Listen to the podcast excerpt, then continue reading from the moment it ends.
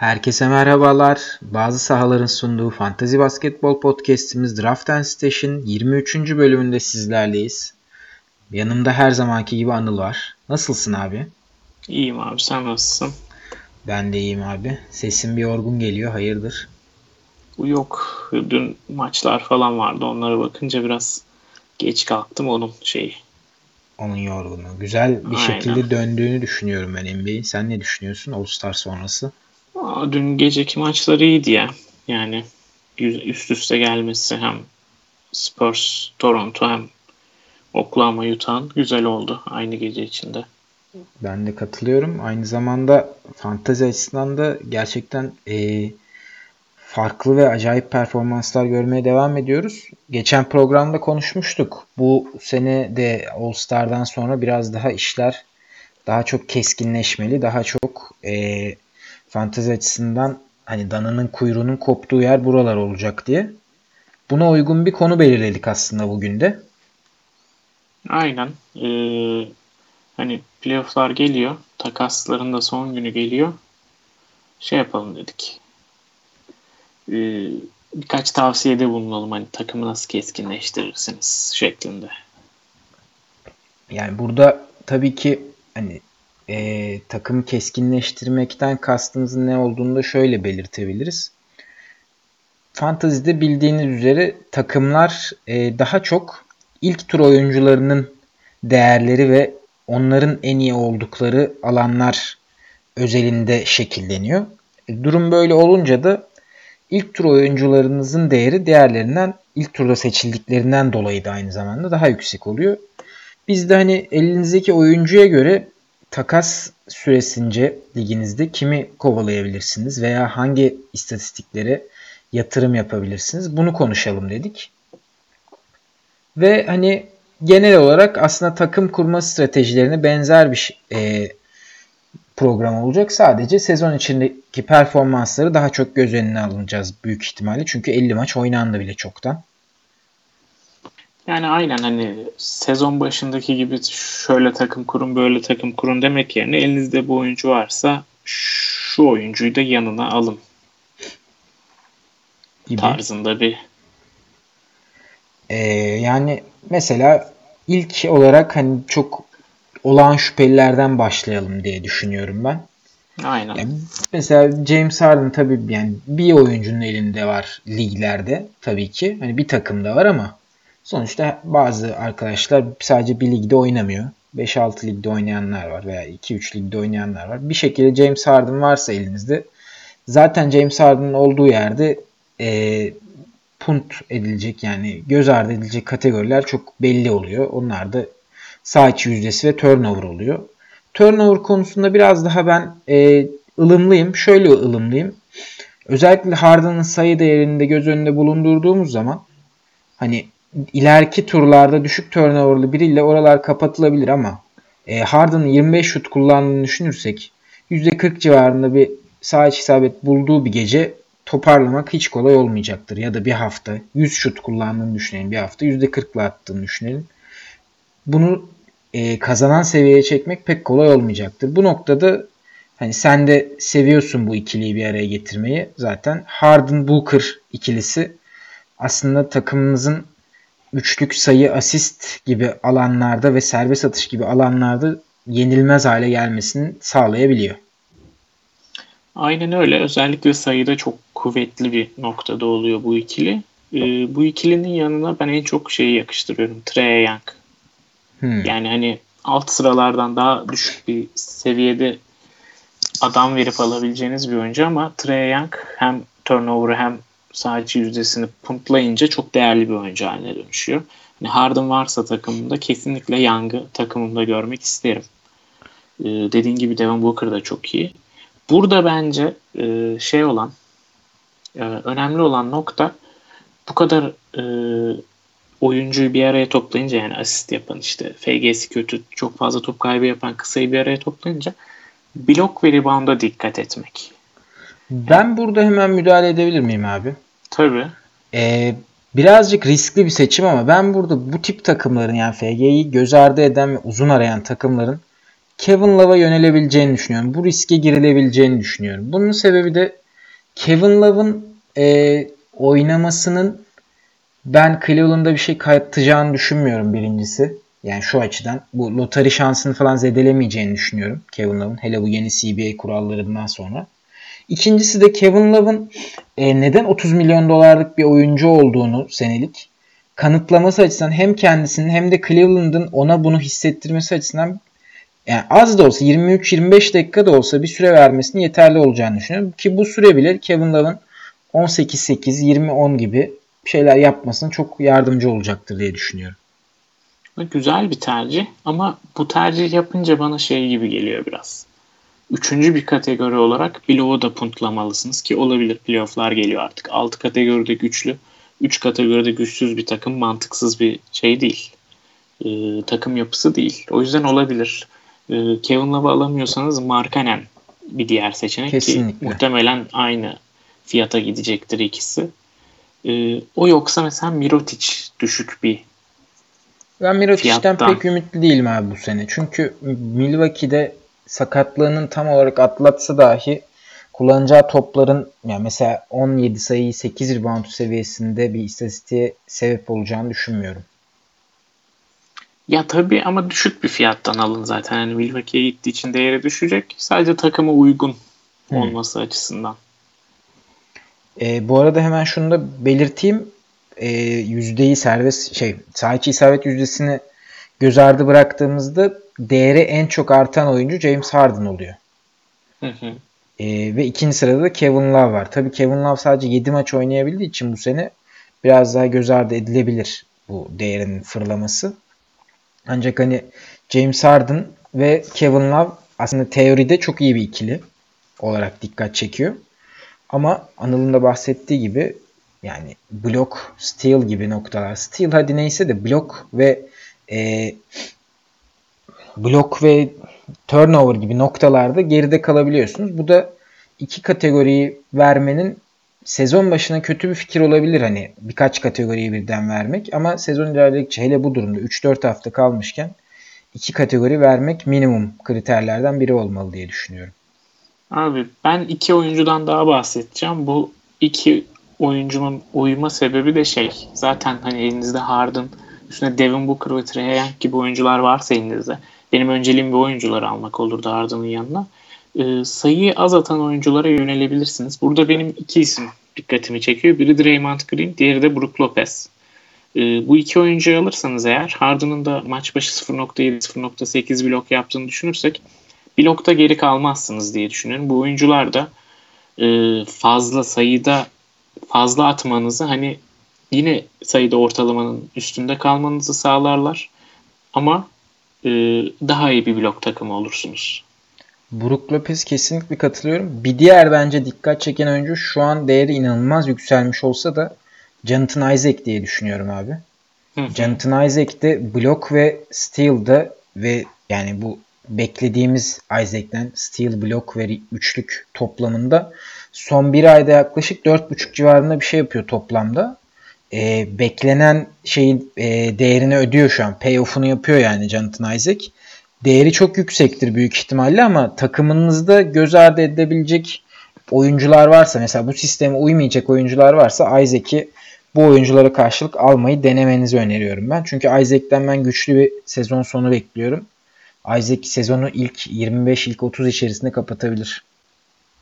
Aynen. Evladım Isaac sonunda bekleyenlere geri dönüş yapıyor. Birkaç oyuncudan daha bahsedip istersen yapabiliriz burayı. Kapatabiliriz.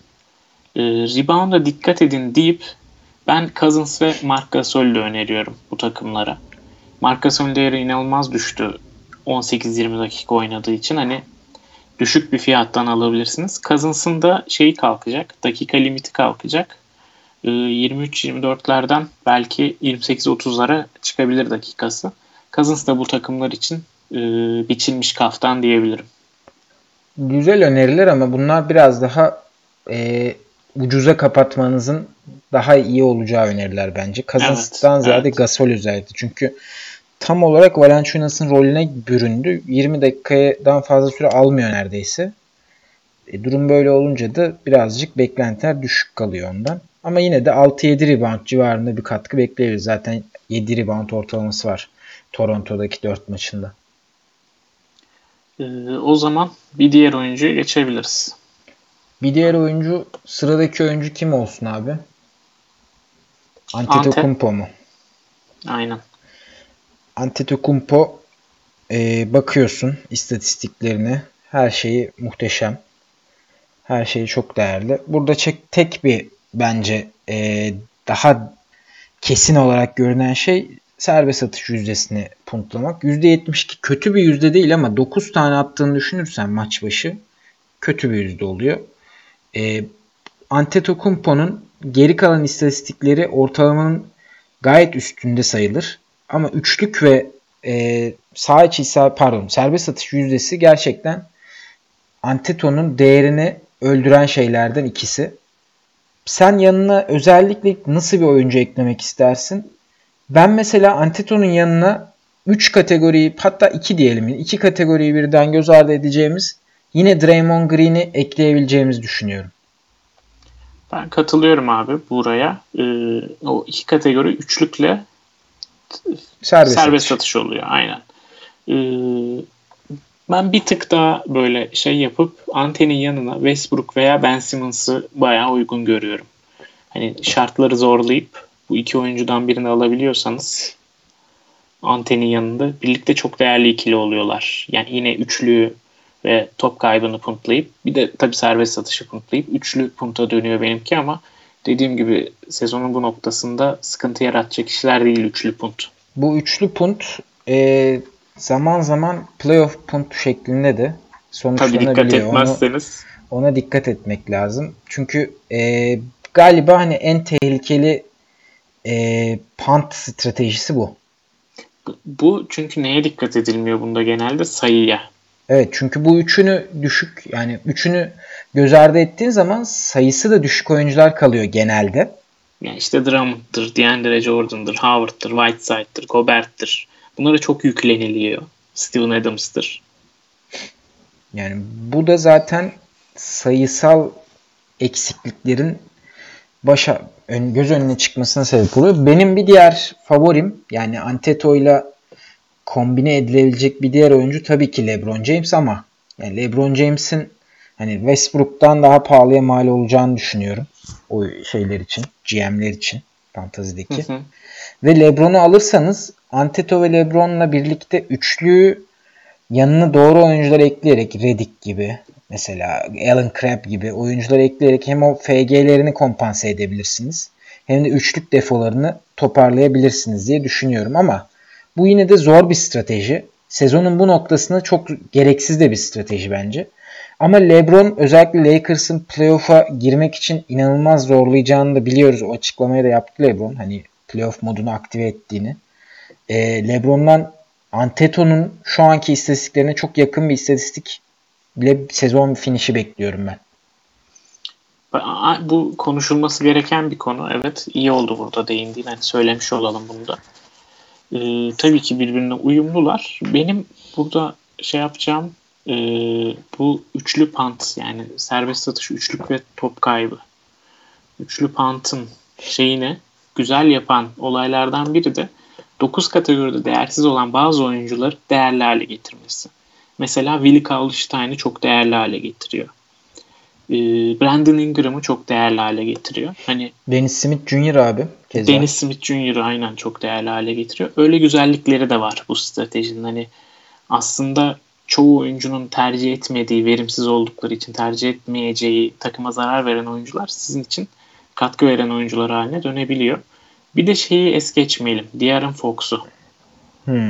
Hani güzel, düşük bütçeli bir Westbrook tarzı güzel biraz. Güzel değindin. Ben de biraz da hatta birkaç seviye daha düşük bütçeli bir guard olarak waiver'dan da bulunabilecek türden bir oyuncu şu an. Alfred Payton'ı öneriyorum bu yapıya. Zira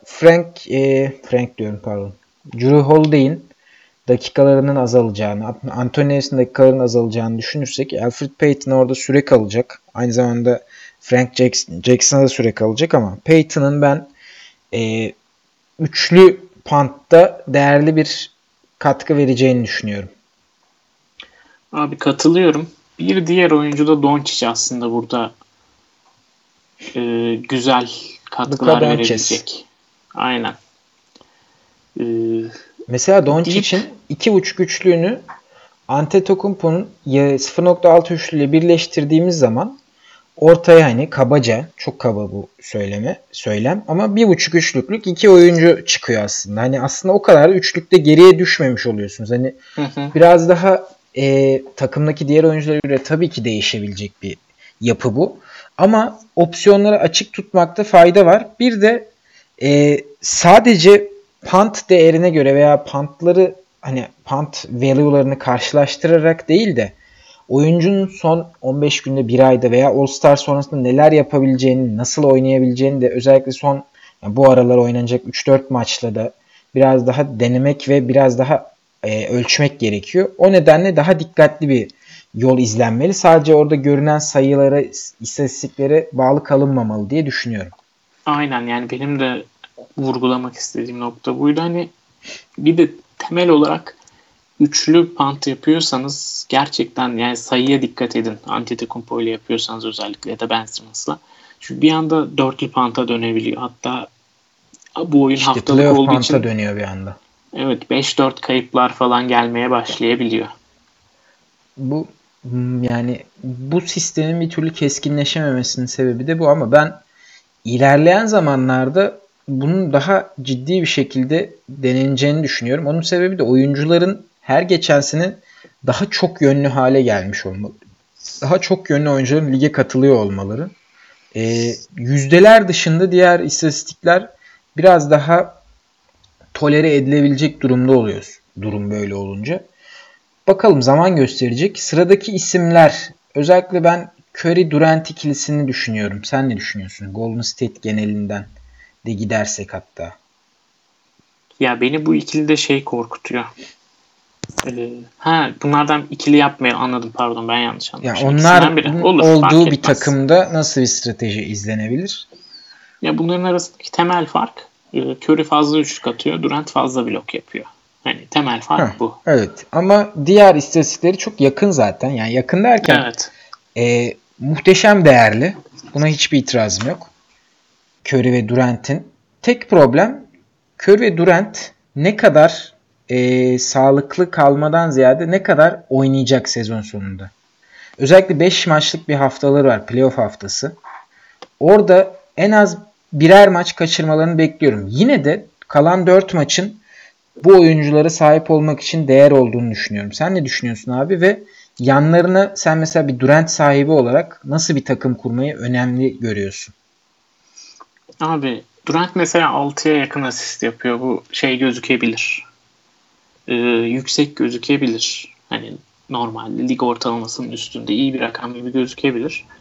Ama Durant'in olduğu içinde bir asist takım kurmaya kalktığınızda İşte diğer asist yapan oyuncular mesela Chris Paul atıyorum. Tamam, Chris Paul'un çok bir şeye zararı yok ama çok fazla sayı atmıyor ya da çok fazla rebound almıyor ya da John Wall koyduğunuz zaman Durant'in serbest satışlarına yazık oluyor gibi. Olduğu için ben Durant 6 asist yapsa da direkt asisti göz ardı etmeye yönelik bir yapıya gidiyorum. Ben olsam abi yani tabii Durant'in yanında mesela senin şu anki takımında Durant ve Towns'u bir arada bulunduruyor olman, ufak soygunlarla bunu yapmış olman tabii ki başarıdır ve asisti göz ardı etmenin en büyük sebebi de budur. Ama hani Durant bir numaram olsa yanına Chris Paul dediğin gibi çok iyi bir ikili olabilir, ikinci oyuncu olabilir ve değeri de hani bir ilk turdan daha düşük olacağı için elinizdeki parçalarla alabileceğinizi düşünüyorum. Keza Jrue Holiday de bence bu seviyedeydi ama New Orleans'ın durumu sebebiyle Jrue Holiday orayı birazcık kapattı gibi o durumu. Ben Durant'in yanına asist olarak ortalama bir takım kurabileceğimizi düşünüyorum. Sebebi de sezonun ilerleyen zamanlarında özellikle bu iddiası kalmamış takımlardan çıkan guardların saçma sapan asistler yaptığı dönemler oluyor biliyorsun. Son 2-3 hafta. Oralarda free agent'tan, waiver'dan bulunabilecek şekilde asiste mesela rakibinize üstünlük kurabileceğinizi düşünüyorum. Yine ortalama bir asist takımını bu şekilde yenebilirsiniz diye düşünüyorum. Ama asiste zaten iyi bir takıma karşı asiste gitmek çok saçma bir hareket olacaktır. Bu biraz da eşleşmeye bağlı olarak değişecek bir durum. Veya ortalama bir asist takımınız varsa keskinleşmek adına bu asistleri elden çıkarıp daha güçlü olduğunuz yerlere yatırım yapabilirsiniz. Bu da ayrı bir strateji. O da takas deadline'ı için bir strateji olacaktır. Abi katılıyorum ama şey hissetmiyorum ben ya. Rahat hissetmiyorum elimde yüksek asist yapan bir oyuncu olmadım. Yani Chris Paul'den bahsettim mesela ama hani mesela böyle bir draftla seçmiş olsan bu ikiliyi elinde bu sefer elit bir uzun kalmıyor. Alabileceğin ya da alacağın uzun elit olmuyor hani gibi. Tabii, ya da blokta düşük kalıyorsun. Ya işte her şeyin rebound'da. Trade yani, off'u evet. Var hani sonuçta. Yani bir yerden alıp bir yerden vermek gerekiyor. O riski, o kumarı doğru oynamak gerekiyor.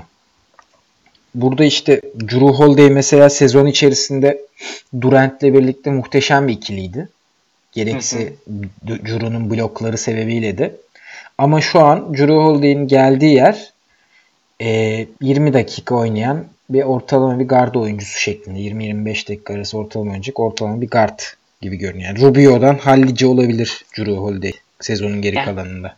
Rubio'dan iyi olur herhalde de geçen hafta umarım Davis ve Jrue Holiday tavsiyelerimiz dinlendi. Evet, Jrue Holiday ve Davis elden değerinin altına çıkarılması gereken iki oyuncuydu bahsettiğimiz gibi. O zaman bir diğer oyuncuya geçelim mi? Burada Curry'den bahsedecek misin? Ben hani Durant'le çok benzer şeyler konuşacağız bence Curry ile alakalı da. Aynen. Yani Durant için söylediklerimizin çoğu Curry için geçerli. Şöyle bir noktası var Curry'nin. Curry'nin aslında FT'si punt FT takımları için göz ardı edilebilecek seviyede. Yani Curry'i alıp Curry punt FT takımlarının çok fazla sorununu çözüyor. Üçlüğünü çözüyor, sayısını çözüyor. Özellikle üçlüyü çok değerli. Yani punt FT yapıp üçlüyü hala kazanmak istiyorsanız Curry dışında pek bir şeyiniz yok. Opsiyonunuz yok. O yüzden böyle bir artısı da var Curry'nin. Şöyle bir istatistik vereyim mi? Senin dediğin destekler nitelikte. İlk tur oyuncuları içerisinde ilk 20 oyuncu diyelim kısaca. Hacmi en düşük oyuncu Curry. Sadece 4.7 servis atışı deniyor. Bir de Curry'nin yani %92 ile atması da %40 ile atması da aslında o kadar da etkili değil. Çünkü en az o deniyor birinci tur oyuncular arasında. Yani işte evet aynen bunu söylemeye çalışıyordum ben de. O yüzden değerli hani. Turnover da görece düşük olduğu için diğer oyunculara göre ilk turdan seçebileceğiniz hani punt FT'ye de çok uygun bir kart. Şöyle düşün bir de abi. Yani hemen onu da bahsedelim. Mesela Curry yanında üşük atmayan bir uzunla birlikte değerlendirdiğimiz zaman yine de lig ortalamasının çok üstünde olan 5.2 üçlük atacak. 2 oyuncudan 5.2 üçlük alacaksınız. Tabii sadece bunu Curry'den alacaksınız ama hani ortalama 2.5-2.6 üçlük demek oluyor bu da. 2.5-2.6 üçlükte lig ortalamasının gayet üstünde bir sayı. Lig ortalamasının bir sigma üstünde yani. Bu hani basit bir hesapla lig ortalamasının yine üstünde kalıyorsunuz. 2.5 üçlükle. Yani ortalama. Elimizde ilk turdan sonra Durant ve kim olsun? Butler mesela. Damian Lillard olsun ya. İkinci turdan yani tamam olmaz. Butler olsun mesela. Durant ve Butler. Veya Durant ve Beal. Veya evet olabilir mesela. Yine de Curry ve Ben Simmons daha çok üçlük atıyor. Evet. Bu biraz şeye döndü. Kobe ve Smash Parker 92 sayı attı olayına döndü ama. Hani 82. Pardon 82. Smash Parker'ın en büyük achievement'ları arasında yer alıyor zaten. Kobe'yle birlikte 82 sayı attık. Ama sonuçta öyle yani. Curry'nin orada yarattığı fark çok büyük. Yani sayılara dikkat etmek gerekiyor burada. O nedenle sayılar yalan söylemiyor.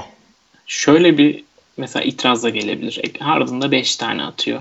Niye Harden'ı punt FT'ye yazmıyorsunuz diye. Çünkü 11 serbest atış kullanıyor ve %88 ile atıyor. İşte tam olarak bu. Sebebi bu. Yani şu an ligin genelinde en çok FT load'u, FT yükü taşıyan oyuncu Harden. İkincisi de Lillard. Bunların, Durant'inkini de ben bunlara dahil ediyorum. Bunların FT'sini çöpe atmamak gerekiyor ama Curry'ninki o kadar değerli değil. Curry'ninki o kadar değerli değil. Kesinlikle bahsettik. 4 tane denediği için, 4.5 denediği için maç başına göz ardı edilebilir sezonun bu noktasında. Hı-hı. Yoksa sezon içerisinde göz ardı etmek bence çok mantıklı olmaz ama şu an Curry'nin değeri FT'den yana değil de sayı ve üçlükten yana daha kuvvetli. O nedenle Curry'i sayı ve üçlüğü düşük olan takımların bu noktalarda gelişmesini sağlamak için kullanmak daha iyi olacaktır. Hı-hı. O zaman ilk turdan bir diğer isme Nikola Jokic'e geçelim mi abi? Yine all-around bir oyuncu kendisi.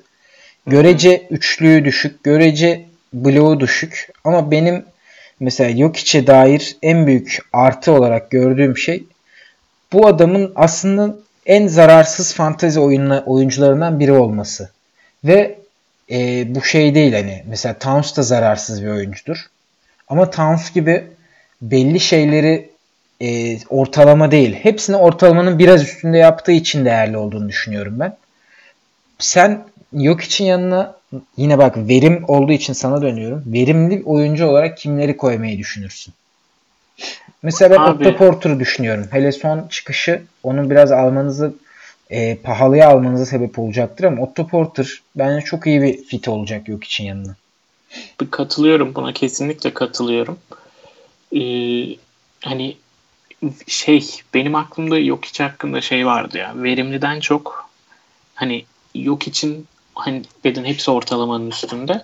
Ama bazıları ortalamanın o kadar da üstünde değil ya. Mesela bloğu.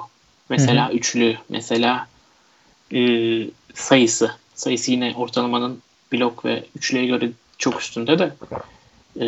Hani bunlardan birini veya bunlardan ikisini birlikte puntlama yönünde bir stratejim olurdu benim Jokic'le. Tercih edeceğim de blok olurdu sanırım ya. Ben şöyle düşündüm abi. Senin söyledikleriniz programdan önce de zaten tartıştık biraz.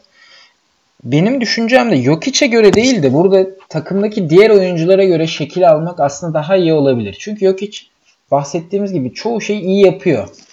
Elinizde mesela üçlük atıp blok yapan bakınız Brook Lopez gibi bir oyuncu varsa sizin takımınızda sayı olarak eksik kalacağınız görülüyor. Sayı olarak eksik kalmak çok önerdiğimiz bir şey genel olarak değil. Bu nedenle hani sayı olarak değerli olacak Lou Williams'ı çekmeyi deneyebilirsiniz burada. Lou Williams'ın yanı sıra gerilerden TJ Warren kesinlikle sayı olarak değer taşıyan oyuncular. Mesela ben Zach LaVine'i öneriyorum burada. Yine blok punta da uygun bir oyuncu. Hı. Ve üçlük ve sayı olarak değerli. Asist ve reboundları da yine değerli. Keza ben Donovan Mitchell'ı düşünüyorum ama Donovan Mitchell'ın FG'si toparlanamayacak seviyelerde olabilir sezon ilerledikçe. Utah'ın fikstürü çok kolay. Ona ayrıca değinmek lazım ama yine de dikkat etmek gerekiyor. Bir diğer oyuncu Tobias Harris olabilir. Philadelphia'ya gitti ama değerinden ilk 30 olması da ilk 50 içerisinde bitirmesine kesin bakıyorum. 18 sayı civarında bir ortalamada çok olası görünüyor. Hani sayı açığınızı kapatması için gerilerden seçilecek bir oyuncunun. Sen ne düşünürsün? Abi bence çok güzel bir noktadan baktın. Hani yok bir de, hiç dedin pardon ya. Abi, Buddy Hield. Senin sevdiğin bir oyuncu. Buddy Hield'ı da kesinlikle yok için yanında değerlendirilmesi gereken bir oyuncu olarak görüyorum. Abi hani Jokic'in olması yani çok güzel bir noktadan baktın. Şöyle dedin ki hepsi ortalamanın üstünde. O yüzden dedik ya podcast'ın başında bu ilk sıradan seçilen oyuncular takımın karakteristiğini etkiliyor. Hı-hı. Burada şu sezonun özellikle bu kısmında takımınızda bulunan oyuncular Jokic'le birlikte etkiliyor karakteristiğini. Mesela atıyorum Brook Lopez var takımınızda. Tabii ki blok ve üçlüyü punt yapmak mantıklı değil böyle bir oyuncu elinizdeyken. Ya da tabii takaslayabilirsiniz ama sayıyı punt yapmak elinizde Brook Lopez gibi bir değer varken daha mantıklı. Ya da elinizde Jimmy Butler varsa bloğu punt yapmak veya blokla üçlü bir arada punt yapmak hani daha mantıklı. sırf Jokic üstünden gitmemek lazım. Çünkü Jokic'i böyle çok fazla eğip bükebiliyorsun kendi sistemine göre. Ortalamanın üstünde katkılar verdiği için her alanda. Çok doğru. Benim ekleyebileceğim tek şey hani verimliliğini yapmayın Jokic'in. Yazık etmeyin. Harcamayın. Yazık etmeyin. Hani düşük FG'si olan oyuncularla. Buddy Hield gibi mesela ya da Jimmy Butler gibi veya Kyrie Irving gibi oyuncularla Jokic'i bir araya getirmeye çalışın diyebilirim. İyi bir noktaya değindik abi. Mesela yani burada benim dikkatimi çeken başka bir oyuncu yani Tobias Harris vardı zaten bahsettiğimiz. Belki olabilir. Pascal Siakam olabilir. Ne düşünürsün bilmem ama. Güzel bir fit kesinlikle. Tabii yani sayıda düşük kalıyor biraz. Hani puntu çok belli ama güzel bir fit. Onun dışında son zamanlarda bir çıkış yakalayan Malik Beasley var. Yine sayı ve yüzdeler konusunda artı değer verebilir. Ya orada Denver'ın rotasyonu gördün mü bugün? Çok karışık orası ya. Abi evet, güvenilecek bir oyuncu kesinlikle değil. İyi bir parçaya çıkılacak bir oyuncu da kesinlikle değil ama bahsettik bunu geçen bölümde. Bir faktör olmasını bekliyorum sezonun kalanında ben. Ben de bekliyorum ama üçlük specialisti olarak hani. Evet. Evet yani aslında daha haftaya da bak böyle bir şey yapabiliriz ya. Şu an specialistler. Aynen. Hani evet, benim seviyeli. Takımda blok az kimi alayım? Mitchell Robinson alını yalvardık mesela. Robinson, hani. Sezonun başından beri konuştuğumuz bir oyuncu. Yine bugün faul trouble'a rağmen 3 bloğunu yapmış reis. Aynen. Şu an gelecek haftanın şeyinden bir part dinlediniz. Bu haftaya geri dönelim şimdi. Yok içten başka bahsetmek istediğim biri var mı? Mesela Embiid'in sakatlığı var. Onu geçiyorum. Paul George hakkında biraz konuşalım mı? Abi konuşalım ya. Kesin konuşalım. Paul George da bence Jokic'in yani nasıl tarif etsem bilmiyorum. Yine çok değerli ve çok hani pozisyon dışı katkıları, asisti bu sene özellikle çok yukarıda, reboundu çok değerli. Steal birincisi zaten yanılmıyorsam ligde. Üstüne üstlük zaten çok değerli bir servis atış yüzdesi var. 85 gibi. 7 tane deniyor maç başına. Yani Paul George büyük ihtimalle çoğu oyuncunun ikinci tur seçimiydi. Evet. Veya yani 16'lı liglerde birinci turun son seçimi. Yani yine ikinci tur gibi değerlendirilebilir. Benzer seviyede bir oyuncu daha var yani Paul George'la elinizde. Ben Paul George'u kesinlikle kimsenin elinden çıkarması gerektiğini düşünüyorum. İnanılmaz oynuyor ve inanılmaz oynamaya devam edecek. Bunun en büyük sebebi de doğal olarak MVP yarışı. Yani kabul edelim ki Paul George bu sene 3 adaydan birisi. Antetokounmpo, Harden ve Paul George arasında olacak. Alabilecek mi? Ben sanmıyorum. Ama sezonun sonuna kadar bu sabah nasıl oynadıysa öyle oynayacağını düşünüyorum. Ve bu da birçok oyuncunun takımının Paul George'un iyi olduğu istatistiklerde inanılmaz yükselmesini sağlayacak. Bu sabahki şeyine baktım. 45 sayı, 9 rebound, 7 asist, 5 üçlük. 31 şut denemesi %55 FG. Yani bu haftayı kapattı adam. Yani bu hafta bir daha oynamayın. FG'yi, MG'yi her şeyi almış durumda. Ve yani zaten servis atış yüzdesi full ve top kaybı yok. Paul George varsa elinizde sayı, üçlük, rebound, steal ve servis atış yüzdesinde inanılmaz yukarılardasınız. Ve turnover'ı da birinci tur oyuncusuna göre, ilk 5 oyuncusuna göre 2.5 top kaybı var. Çok değerli. Çok az bence. Paul George muhteşem bir sezon geçiriyor. Paul George'un eksiği değil de Paul George'un yani eksiği olarak bloğu var. Bloğu zaten göz ardı edin diyorum ben. Paul George varsa elinizde. Onun dışında ben %46 ile saha içi isabeti var 21 şutta. Bu dönebilecek ki veya kotarılabilecek bir yüzde bana kalırsa. Ama çok bel bağlanacak bir istatistik değil. Sen ne düşünüyorsun Paul George hakkında abi? Abi bu ilk başta bir senenin başına gittim ya. Demiştik ya 4 üçlüyü geçecek biri varsa o da Paul George'tur. Evet, demiştik. Muhteşem bir tahmindi bu arada ve abi, analizdi. Abi tamam tuttu ama Harden 5 üçlük atınca biraz yani Harden değil Paul George geçer demiş gibi olmuştuk ama sonuçta yarım tutturduk diyelim.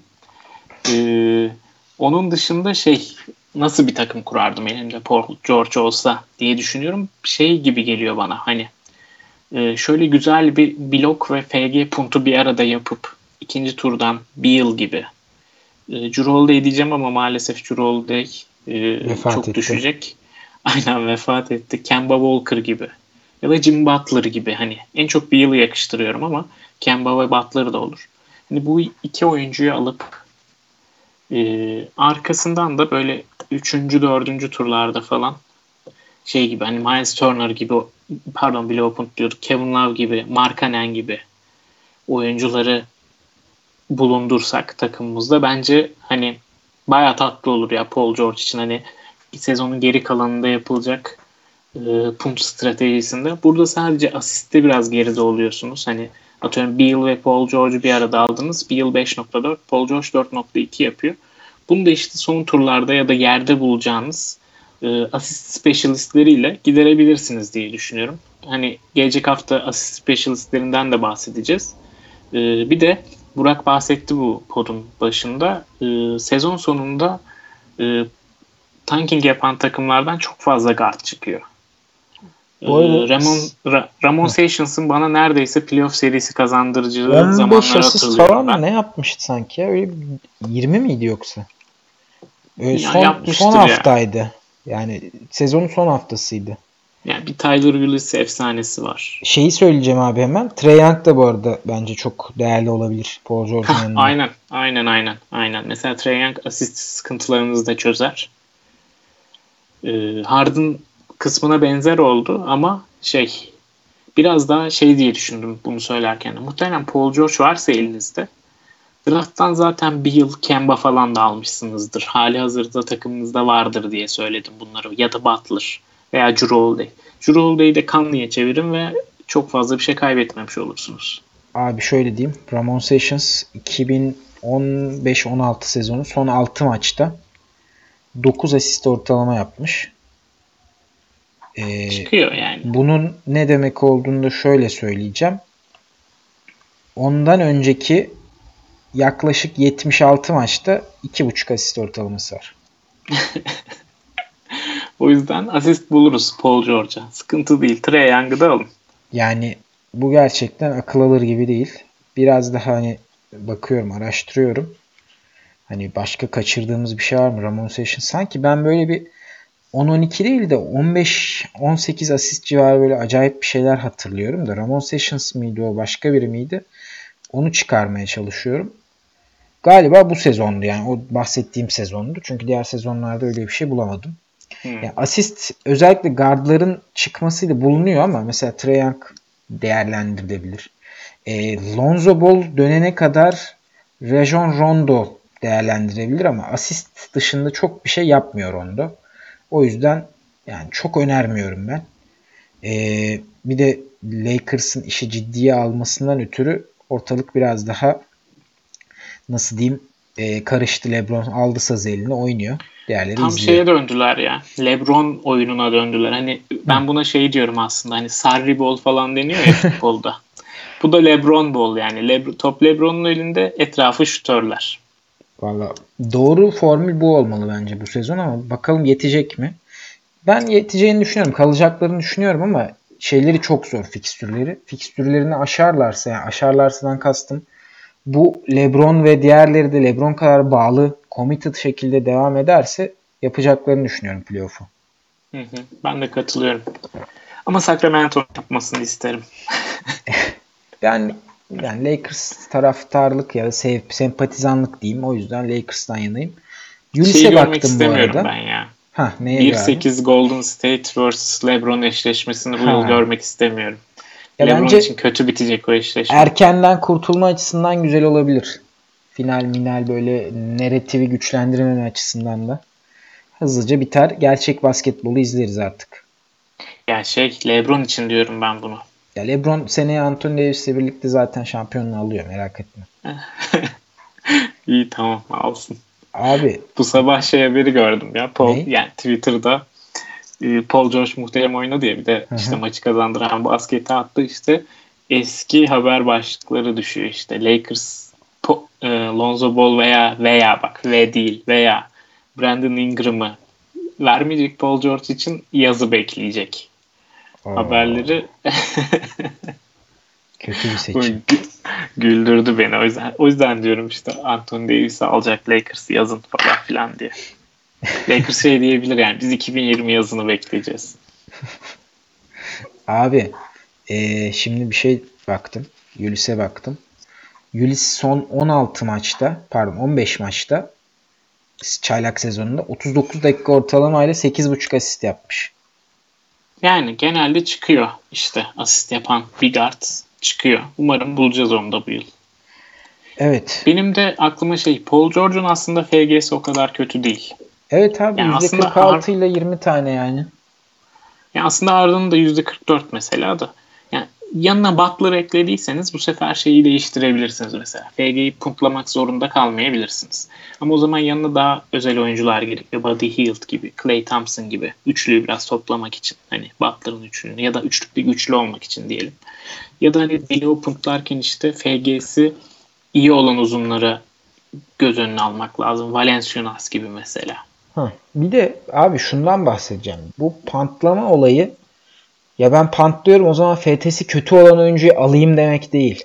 Evet tabii ama şu yani an hani bunu dikkat etmek gerekiyor. Bu FT değerinin kendi değerini en az etkilediği veya en çok etkilediği oyunculara dikkat etmek lazım. Mesela Drummond'un değerini en çok düşüren şey FT, tamam mı? Ama mesela Curry'nin FT'sinin de göründüğü kadar değerli olmadığını düşünüyoruz. Yani aslında Curry'nin FT'si muhteşem, Drummond'unki çok kötü ilk bakışta. Ama bu ikisini birleştirdiğin zaman FT punt bir takımın birçok sorununu çözüyor mesela, daha önce bahsettiğimiz gibi. George için de şunu bahsedeceğim. %45'lik FG'si iyi değil, kötü de değil. Tamam mı? Ama ya bir anda Antetokounmpo, Karl Towns, LeBron James, Kevin Durant gibi oyuncular var. %52'lerle falan sağ iç isabet yüzdesi olan insanlar.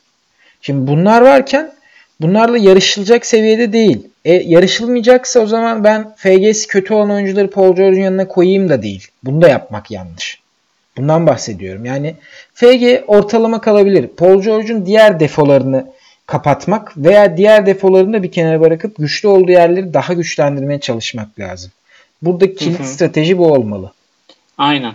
Yani zaten amatör bir punt yapan GM'le usta diyeyim GM'i ayıran fark tam olarak bu. Hani biz bunu biraz oturtmaya çalışıyorduk sezon başında ama sonra bu konulara çok yapamadık. Değinemedik. Podcast serimizde değinemedik. Seneye daha iyi olacağız bu konularda diye düşünüyorum. Hem de zaten çok uzun sürede oturan şeyler bunlar ya. Çok fazla deneme yapıp biraz anladığım durumlar. Kesinlikle denemeyle yapılacak şeyler abi. Bir de sonuçta haftalık bir oyun olduğu için bu. Her hafta %44 ile atmıyor Harden. Her maçını %44 veriyor demek değil bu. O yüzden 3 maç %50 ile atıp bir maç %25 ile attığı zaman da yine %44'e düşebiliyor. Yani aynen, tam tersi işte. Yani. Yani haftalık bazda değerlendirdiğimiz için eşleşmeleri zaman zaman işin içine şans faktörü de giriyor ve buna müdahale etmek de pek kolay olmuyor açıkçası. İşte o şans faktörünü minimuma indirmeye çalışıyoruz yaptığımız hamlelerle ama olabiliyor böyle şeyler. Evet. Hani bir fikir vermeye çalıştık. Bahsetmek istediğim bir oyuncu var mı abi bu arada? Yani strateji düşünülecek. Göz gezdiriyorum. Yani Towns'tan bahsedebilirdik. Jokic'le birazcık benziyor Towns. Hani evet, benzediği için mesela Lillard da Harden'a benziyor biraz. Aynen. O yüzden hani benzer şekilde gidilebilir. Kawhi ve benziyor mesela biraz ya. Towns. Blok dışında. Evet. Kawhi ve Towns'u Steel ve Block'u yer değiştirdiğinde bence de çok benziyor. Onun dışında Anthony Davis zaten artık bir faktör olmaktan çıkacak gibi. Yani benim gördüğüm insanlar top 50 top 60'lara Anthony Davis'i takaslıyor. Ben de öneriyorum. Evet. Yani top 50'nin dışına çıkmamak şeyiyle, suretiyle ben de Davis'i elinizden çıkmanız gerektiğini düşünüyorum. O zaman bu hafta şeye bakmadık. Gelecek haftaya programı ben şöyle baktım abi. Yani açık şu an. Salı dışında dengeli bir maç dağılım var. Streaming için çok uygun bir hafta değil. Çünkü genelde maçlar aynı güne yoğunlaşmış, sıkışmış durumda. Hani böyle çok alternatif yapılmıyor. Sadece her takım ya 3 ya 4 maç oynuyor. Bunu da bahsedeyim. Hani dengeli de bir şey dağılmış durumda. Burada istersen kısaca şey yapalım. Dikkat çeken oyuncular kimler? Kimler eklenebilir? Ondan bahsedip kısaca kapatalım. Zaten 43-44 dakikada olmuş galiba. Şeyi söyleyelim. Ivan Rapp evet. JJJ sakatlandı. Jaren Jackson Jr. ve ne kadar oynamayacağı belli değil henüz. Ama bir süre oynamayacak şeklinde bir açıklama geldi. Şey gibi görünüyor bana. Robin Lopez sanki rolü sezon bitimine kadar sabit kalacakmış gibi gözüküyor. Abi doğru. Şöyle bu Chicago yönetimi zaten buyout etmeyeceğini açıklamıştı. Ve orada bir de şeyleri var, eksikleri var. Robin Lopez de uzun kaynağı olarak rebound, sayı ve yüzde denenecek bir oyuncu diye düşünüyorum. Wayne Ellington bayağı da iyi oynuyor. Ne diyorsun? Evet, bayağı da iyi oynuyor. Abi şöyle, Wayne Ellington maç başı 10'un üstünde üçlük deniyor. 10 ve üstünde. Şu ana kadar kötü yüzdeyle oynuyor. Ama evet. %40'la sokan bir oyuncu yani kariyeri boyunca. %40'la sokmaya başlarsa şu bahsettiğimiz işte Paul George'da 4 üçlük, 4 üçlük. Hı hı. Yani hani tam 10 üçlük denemekten vazgeçsin maç başı. 9 tane 8 tane denesin ama 3.5'a yaklaşabilir ya üçlük ortalaması. O zaman da bayağı değerli olur yani. Çok değerli olur. Şunu da hemen belirtelim. Ellington Detroit'e gitme sebebi de tamamen duygusal. Yani paradan dolayı. Bu sene serbest kalacak. Serbest kalacak ve kendisi için en doğru yeri, kendisinin en çok parlayacağı yeri düşünmüş, istemiş. O yüzden Detroit'e gitmiş. En çok değer alacağı yeri. Fantezi açısından da bir artı demek bu. 33 ve 37 dakika oynadı son iki maçında da. Ellington radarda bulunması gereken bir oyuncu bence. Bir diğer oyuncu da benim bahsetmek istediğim Charlotte'da çaylak Miles Bridges ilk 5'e yerleşti. James Borrego da ilk 5'te kalacağını söyledi bir süre daha. İlk maçında da ilk 5'te 14 sayı 6 rebound ve 3 steal bir blok yaptı. Bir üçlükle birlikte %67 sağ içi %100 servis atış. Bridges da sanki kendini bulacak gibi sezonun kalan 20-25 maçında. Abi Bridges'le ilgili şey vardı yani stat seti demeyeyim de şey bundan önce de dakika aldığında çok bir şey yapmamasından bahsetmişlerdi hani okuduğum fantezi yorumcuları. Ben çok takip etmedim Bridges'i bu yıl rolünün genişlemeyeceğine ikna olduktan sonra. O yüzden hani şey diyorum ben sadece buna tam almakta sıkıntı yok ama umutlarınızı hani şey yapın ilk 5'e geçti o iyi oyuncu buldum diye değil. Hani birkaç maç kötü oynarsa çok sabredilmemesi gereken bir oyuncu diye düşünüyorum ben. Yani evet aslında mantıklı ve makul bakış açısı oldu bu. Ben de çok umut bağlamıyorum ama hani radarda bulunabilir. Bir diğer oyuncu benim bulundurulmasını düşündüm. Chick Diallo, o da Anthony Davis'ten dolayı. Bugün de zaten 16 sayı 18 rebound gibi bir maç oynamış. Yani rebound katkısı ve blok, bir bloğu var ortalama zaten yaklaşık. Bu katkı verebilecek bir oyuncu. Bunun dışında çok bir şey vermeyecektir zaten Diallo. Benim de gözüme şey çarptı ya. LeBron Ball'dan dolayı Reggie Block sahada 30 dakikanın üstünde kalıyor.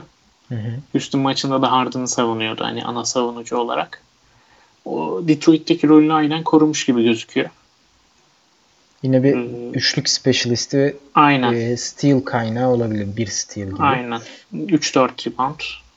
Öyle evet. Bir specialist olabilir. Haftaya daha detaylı konuşuruz. Evet, haftaya daha detaylı bahsederiz zaten. Bu haftaki eklenilecek oyuncular şimdilik böyle görünüyor. Unuttuğumuz varsa da kusura bakmayın diyelim. Aynen. Haftaya görüşmek üzere diyelim. Bizi dinlediğiniz için teşekkür ederiz. Hoşça kalın. Hoşçakalın.